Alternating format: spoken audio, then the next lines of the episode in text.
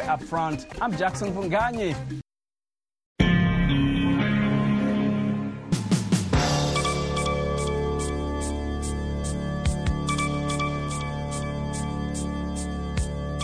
Hii ni idhaa ya Kiswahili ya Sauti Amerika, moja kwa moja kutoka hapa Washington DC, ikiwa sasa ni saa tatu za usiku, saa za Afrika Mashariki. Zifuatazo ni habari za dunia na msomaji wako ni mimi Harrison Kamau. Waziri Mkuu wa India Narendra Modi leo amezindua hekalu la kwanza la Kihindu lililojengwa kwa mawe Mashariki ya Kati, akiwa kwenye ziara ya siku mbili huko UAE. Ziara hiyo inaonekana kama mbinu za kufanya kampeni zake kwa njia ya kimataifa pamoja na juhudi zake za kufanya India kuwa taifa la Kihindu kinyume na ilivyo sasa. Ziara hiyo kwenye hekalu la Babs Hindu Mandir kaskazini mwa mji wa Abu Dhabi ilikuwa kilele cha ziara yake ya UAE ambapo alipata nafasi ya kusifu rais wa taifa hilo akimtaja kuwa ndugu kabla ya kuzungumza mbele ya viongozi wa kimataifa wanaokutana Dubai. Mondi anatarajiwa kushinda mhula wa tatu kama waziri mkuu wa India kwenye uchaguzi mkuu ujao wa taifa hilo ambalo ni demokrasia kubwa zaidi ulimwenguni.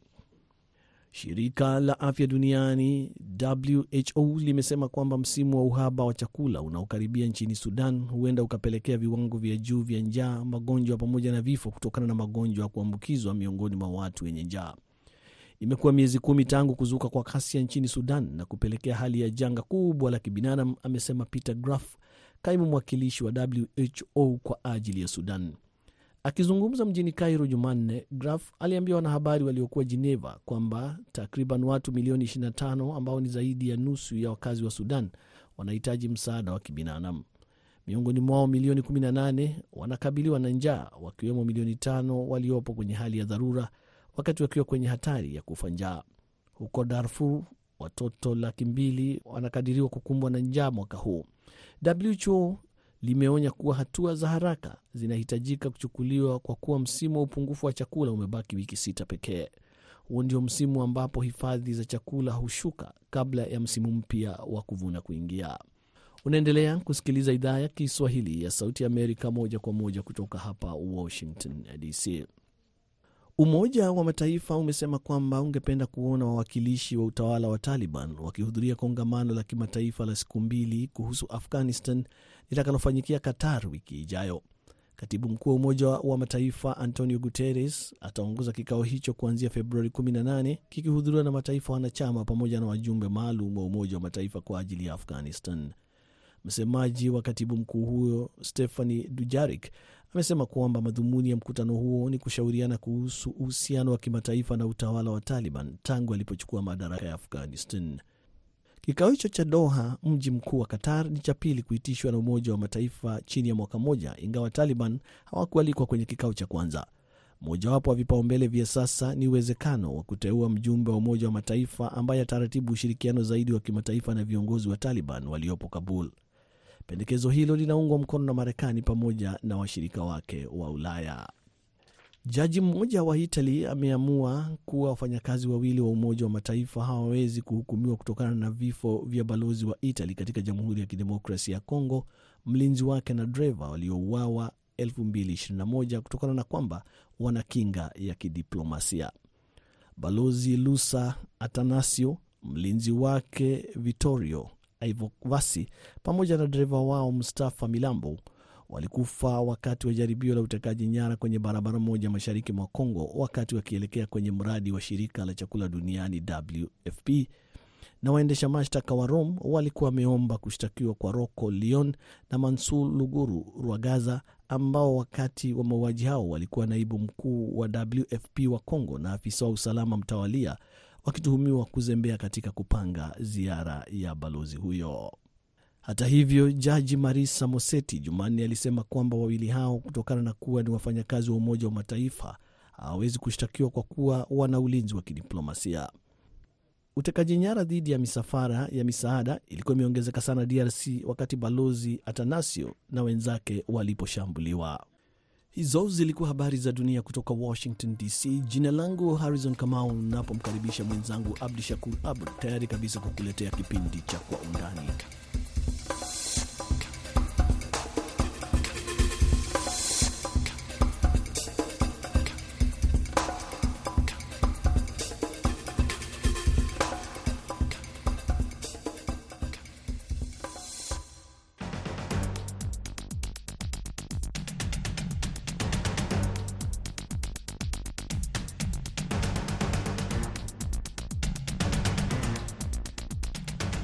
Kwa Undani kutoka idhaa ya Kiswahili ya Sauti Amerika. Karibu katika matangazo yetu haya, ambapo hii leo tunaangalia habari na masuala muhimu duniani kwa undani zaidi. Leo basi, Kwa Undani tunaangalia ziara na matamshi ya katibu mwenezi wa chama tawala cha Tanzania CCM Paul Makonda, ikiwa inafuatana na sheria za nchi hiyo, na pia tunazungumzia tatizo la ajali za barabarani zinazowapata wanariadha huko Kenya kufuatia kifo cha Kelvin Kiptum wiki hii.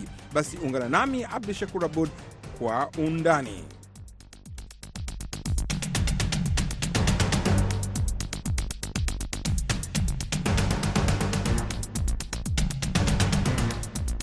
Nam kwa undani basi, karibu katika idhaa ya Kiswahili ya Sauti Amerika. Kwanza, kama alivyosema, tunaangalia hali huko Tanzania, ambapo kama tunavyosema, katibu mwenezi wa chama tawala cha CCM Paul Makonda amekuwa akitembelea katika miji mbalimbali katika ziara ambayo inaonekana akitoa masharti kusikiliza malalamiko ya wananchi na kuwataka viongozi husika mara moja kutekeleza au kurekebisha matatizo yanayojitokeza. Ziara hiyo na matamshi yake yamezusha maswala mengi na mazungumzo mengi huko Tanzania, mwisho kujiuliza, je, hayo anayofanya katibu mwenezi wa chama kuamrisha viongozi wa serikali kukamilisha miradi yao inafuatana na sheria au ni swala la kisiasa? Ni swala ambalo wanasheria wengi pia wanaliangalia na kwamba je, je, hali hii itaweza kuleta mabadiliko au matatizo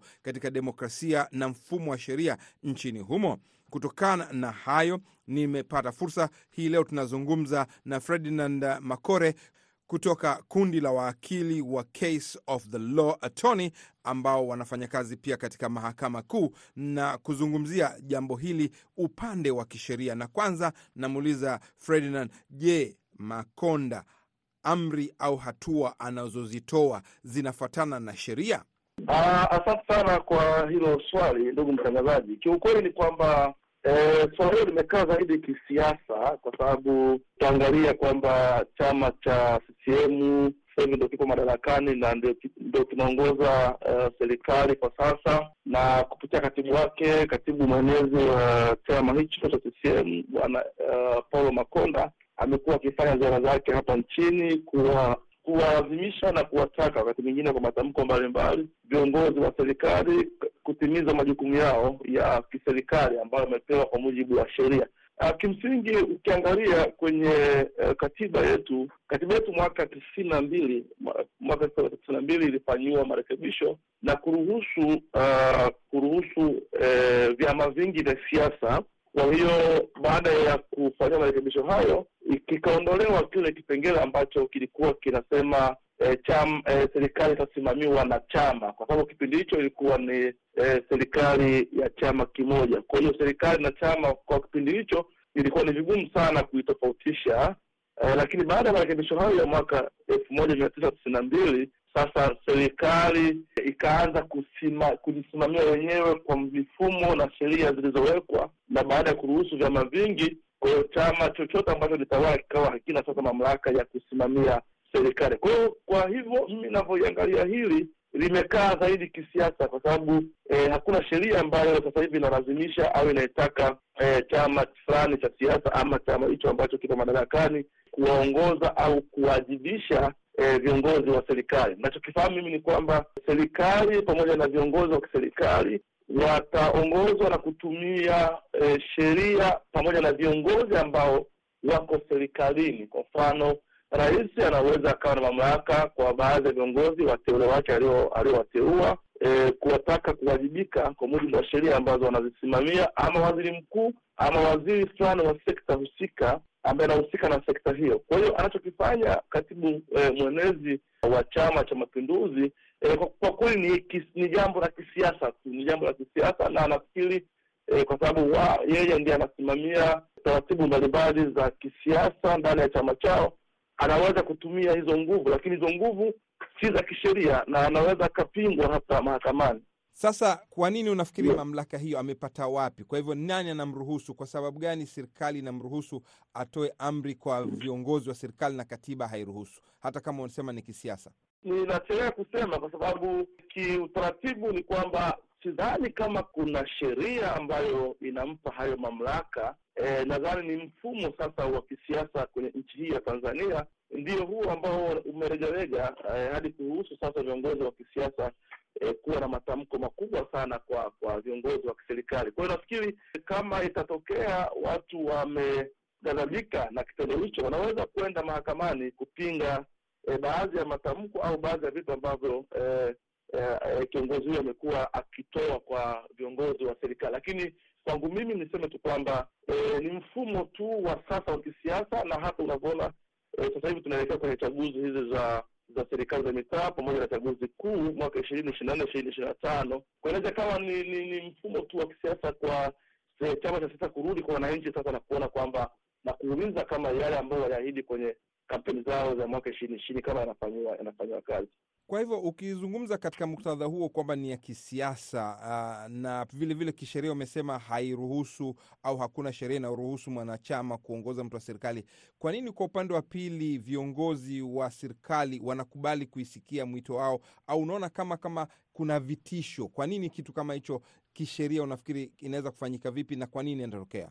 ya ya ni sawa kabisa. E, nachokisema ni kwamba kinavyoonekana ni ule ni ule mfumo kwamba ambao umezoeleka kwenye nchi hii eh, kwamba serik, eh, serikali inaongozwa na chama cha siasa ambacho kipo, eh, kipo madarakani. Kwa hiyo eh, kwa kuwa chama ambacho kipo madarakani sasa hivi ni CCM na na viongozi wengi, ukiangalia kwa mujibu wa sheria zetu pamoja na katiba, viongozi wengi wa, wa, wa kiserikali wanateuliwa na na na rais ambaye katika kosa yake nyingine ni mwenyekiti wa chama cha uh, Mapinduzi ambacho ndicho ndio chama kinachoongoza serikali. Kwa hiyo nafikiri kwa muktadha huo kwamba kwa kuwa viongozi wengi wanateuliwa na na rais, inawezekana kwa muktadha huo sasa ndio viongozi hao wengi wana wanaogopa ama kutekeleza yale ambayo eh, mwenyezi huyo amekuwa akiyasema. Nafikiri changamoto ipo kwenye mfumo eh, kwamba kuwepo kwa rais pamoja na huyo huyo rais kuwa mwenyekiti wa chama ambacho kipo madarakani. Huenda hiyo ndio ikaleta e, changamoto. Kwa hiyo watu wanahofia vibarua vyao, kazi zao zisiharibike, e, kwa kuwa yule mwenezi, msemaji wa chama anaweza kuripoti kwamba kiongozi fulani ameelekezwa na chama, lakini hajatekeleza lile ambayo nimwelekeza. Huenda ikatishia e, kibarua cha cha huyo cha huyo mtumishi wa serikali. Mimi hayo ndio ilikuwa maoni yangu kwa upande, lakini kwa maana ya sheria nafikiri kama nilivyoeleza awali, ndugu mtangazaji. Naam, asante. Na nyinyi kama wanasheria, mnaona hii inaleta maanake, unajua tunasema kuongereza precedent ni jambo ambalo halijawahi kutokea. Unafikiri inaleta mfano gani? Inaleta mwelekeo gani? Au inahatishia nini demokrasia na sheria huko kisheria? ya ya chama cha mawakili Tanganyika kwa hivi karibuni sijasikia kama kimetoa tamko lolote dhidi ya hayo matamko, kwa sababu chama cha sheria Tanganyika kina, kina jukumu moja kubwa kwamba ni lazima kiangalie na kishauri masuala ya kisheria ambayo au masuala ambayo yanaathiri sheria katika katika nchi. Ni, ni moja kati ya majukumu ya chama cha wanasheria Tanganyika kwa mujibu wa kifungu kile cha nne cha sheria ya Tanganyika Law Society. Kwa hiyo sijasikia hivi karibuni, lakini nafahamu kwamba eh, kuna baadhi ya hatua zinachukuliwa ikiwa ni pamoja na kufungua mashauri eh, ama kesi mahakamani E, kupinga baadhi ya matamko ambayo yameathiri sana jamii ama yameathiri chama husika cha cha cha cha, cha, cha wanasheria Tanganyika ama matamko mengine ambayo yameingilia uhuru wa mahakama. Nafahamu kuna baadhi ya e, wanasheria wana, wanaandaa na kuchukua hatua za kisheria, lakini sijasikia e, chama cha mawakili kama kimetoa tamko yoyote mpaka sasa hivi na ukiangalia anapotoa mashauri yale, anakwenda katika mikutano ya hadhara, wananchi wengi wanaleta malalamiko, wanafurahi. Unafikiri hii italeta sura gani katika siasa? Wewe ni mwanasheria, lakini unaona kwamba wananchi wengi wakienda katika mikutano yao wanafurahia namna anavyochukua hatua, inaleta mabadiliko katika mfumo wa kidemokrasia? Unafikiri?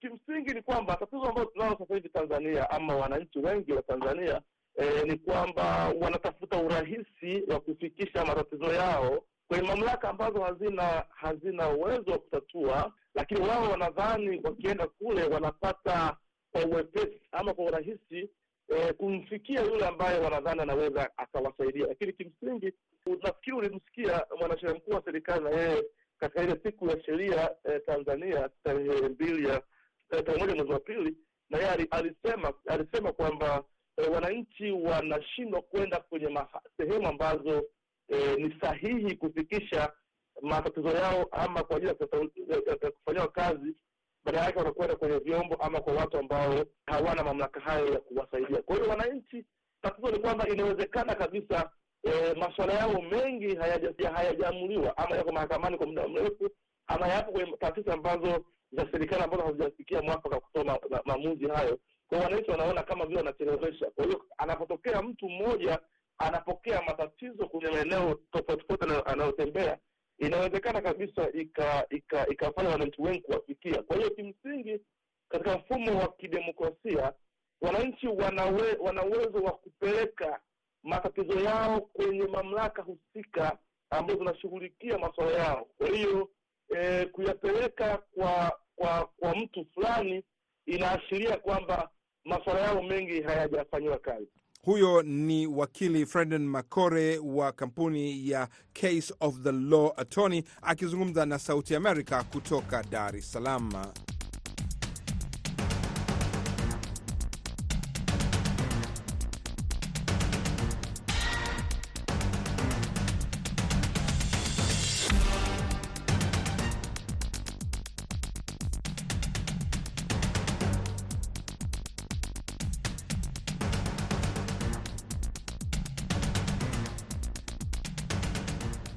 Hivi sasa basi, unaendelea kusikiliza Kwa Undani kutoka idhaa ya Kiswahili ya Sauti Amerika. Katika mada yetu ya pili, inatupeleka huko Kenya, ambapo imeshuhudia vifo vya wanariadha kadhaa mabingwa wa dunia katika miaka ya hivi karibuni kufuatia ajali ya barabarani katika eneo la bonde la Ufa. Tukio la karibuni wiki hii ilikuwa ni kifo cha Kelvin Kiptum aliyekuwa anashikilia rekodi ya dunia ya mbio za marathon lakini katika eneo hilo kuna wanariadha wengi wanaopatikana huko, na mwanariadha mkongwe wa Kenya Kipchoge Kieno ameambia Sauti Amerika kwamba vituo vya mazoezi vinavyopatikana Kenya vimefaidi maelfu ya wanariadha pamoja na wale kutoka nchi za nje. Kwa undani zaidi kutoka studio za VOA mjini Mombasa, Salma Muhammed na Joseph Kioko wanatuarifu zaidi. Asante sana.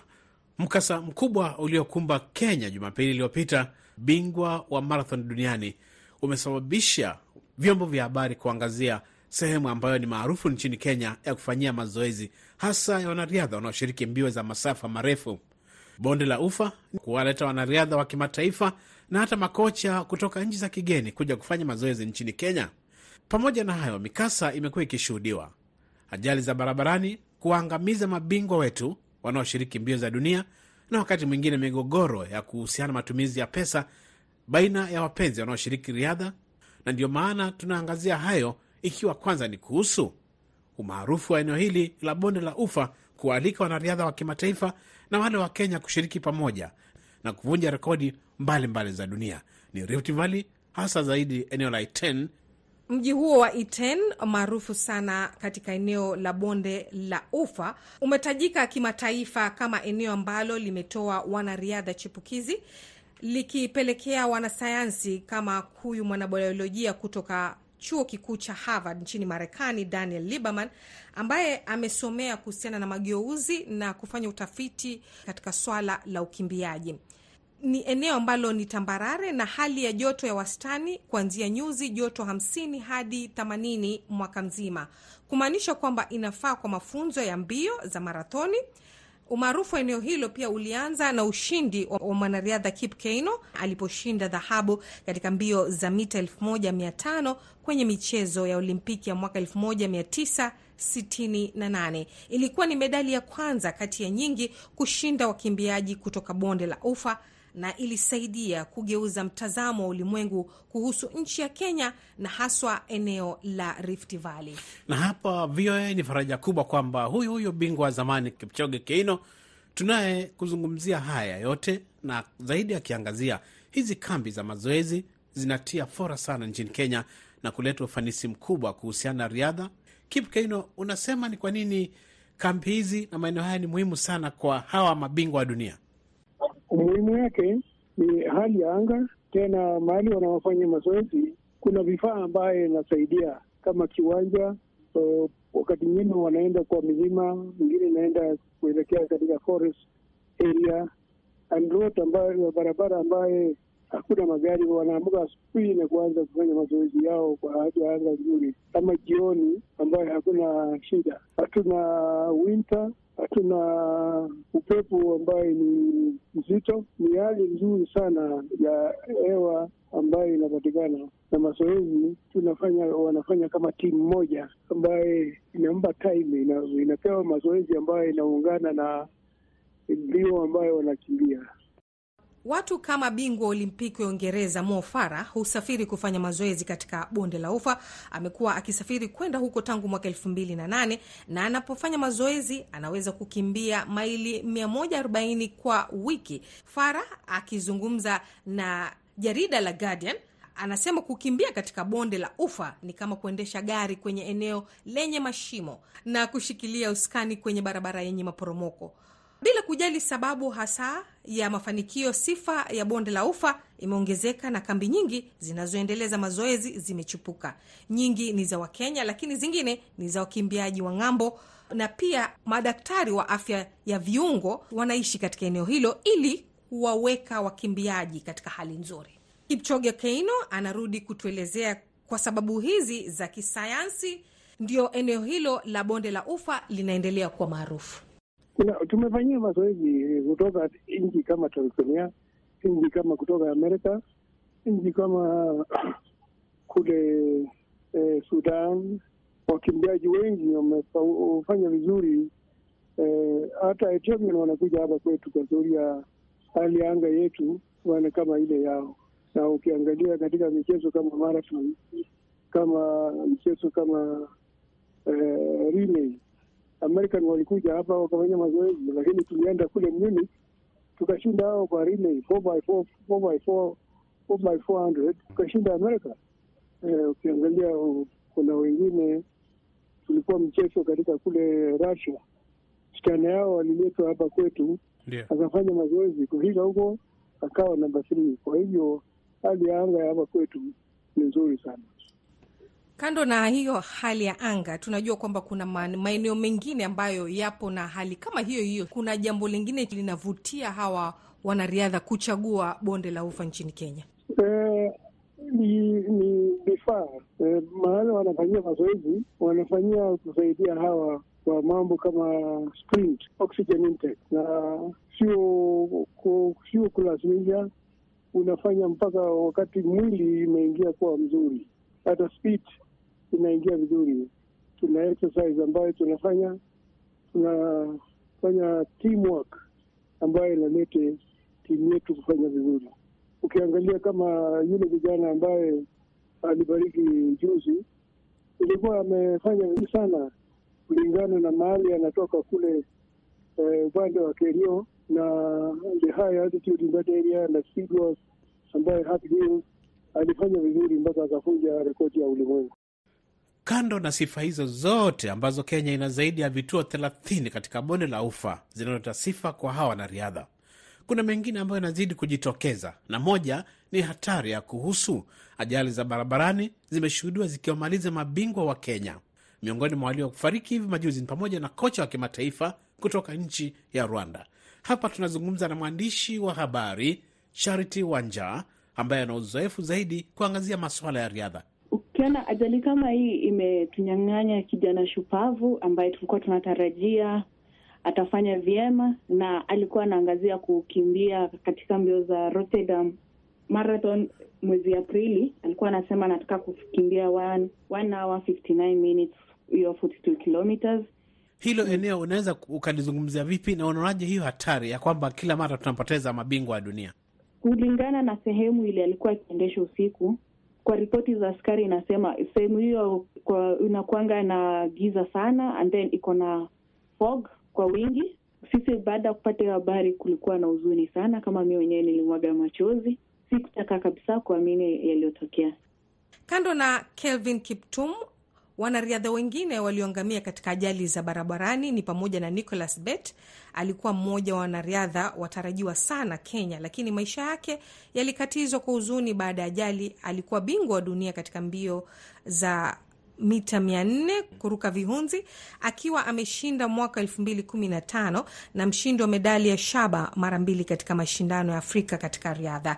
Mwanariadha mwingine ni David Lelay aliyekuwa mwanariadha Mkenya wa mbio za kati aliyebobea katika mbio za mita 800 na 1500. Alihusika katika ajali ya barabarani katika barabara kuu ya Nairobi Nakuru, takriban kilomita 200 kutoka Nairobi. Lele alishinda medali ya fedha katika mbio za mita 1500 kwenye michezo ya Afrika yote ya mwaka 1999. Katika gari la Lele alikuwa Moses Tanui, bingwa wa dunia wa mbio za mita elfu kumi ambaye alipata majeraha madogo. Charity, kwa upande wako katika kazi zako, labda mm, umeona kumekuwa na juhudi zozote kutoka kwa serikali, haswa ikifahamika kwamba eneo la bonde la ufa kuna maeneo mengi ambayo ni yametambulika kama hatari maarufu black spots. Serikali imejaribu kufanya chochote, labda kupitia mamlaka ya uchukuzi ya kitaifa ya usalama wa barabarani? Vile nilikuwa huko karibu na wakati wa sirikwa cross country ulikuwa unaona kwa barabara kuna mahali zimekuwa marked kama black spots, zingine zikakuwa na ukuta ina divide, especially pale trailer zinapitia, ndio kuzuia hizo ajali na hiyo impact hizo lori, hata zikigonga hiyo ukuta inazuia ajali kwa zile gari zingine zinapita hii sehemu ingine. Ile kitu mimi ningependekeza pengine ni hawa wanariadha kuajili watu wa kuwaendesha kama driver wa kuwafikisha sehemu moja hadi nyingine kuwazungusha kule wanataka. E, wanariadha wanaopata sifa kupitia riadha na hata kubobea zaidi duniani wanapata hela nyingi. Wakati mwingine wanariadha wanapata pesa bila mpangilio, kufahamu namna ya kuzitumia, na wanahitaji mafunzo zaidi. Wengine wakipata sifa, inatokea migogoro ya kimahaba au kimapenzi na wapendwa wao, na tumeshuhudia miaka ya nyuma wanadada wakipigwa na kuumizwa na hata wengine kufariki kutokana na migogoro hii inayotokana na pesa za riadha. Hapa Charity analo wazo hili. Tumepoteza wanariadha kwa domestic violence kama vile Agnes Tirop ambaye alikuwa amevunja rekodi ya 10 kilometers, hata hakuweza kupata wakati wa kukula pesa ya rekodi yake, na kuko na pia wengine hapa na pale wale wamepoteza maisha yao na apart from hao wamepoteza mapenzi, pia tuko na wanariadha ambao wamekuwa mali yao imechukuliwa na watu, wamekuja kusema ni, wa, ni wapenzi wao, lakini wamekuja tu juu mali mm. na baadaye huyo mwanariadha akikosa kuweza kukimbia tena vizuri, mali yake inaenda yote. Ile kitu shirika la riadha sana sana hufanya ni kwamba wanakuwa na ile kikosi ya financial literacy, lakini mm. saa zingine ni ngumu kuadvise mtu mzima vile atafanya na mali yake, especially pale mapenzi inaingilia katika hiyo harakati ya wao kupendana hapa na pale, awaja involve pengine hata lawyer waweze kusign kitu kama prenup mm. na vile ata protect mali yake. Unakuja unapata mtu anasema anapenda huyo mwanadada, lakini ako hapo kwa sababu ya mali, na si mara moja utakuja usikie oh, fulani amepatwa na hatia ya kutumia dawa za kutitimua misuli lakini kidogo kidogo unasikia anabishana na mumeo kuhusu pengine trakta, shamba, kitu kama hiyo. Hiyo ni kitu moja imekuwa kwa shida sana, na pia shirika la riadha niliona walikuwa walianzisha kitengo ambayo inaitwa safeguarding team. Hiyo safeguarding team ina deal sana sana na hii maneno ya domestic violence na hizi ishu zingine kidogo zile zinaweza tokezea katika hali ya mwanariadha pengine ananyang'anywa mali yake na mwenye alikuwa anasema ni mpenzi wake. Charity Wanja huyo mwandishi wa habari za michezo zaidi akiwa anaangazia riadha. Tukurejeshe Washington.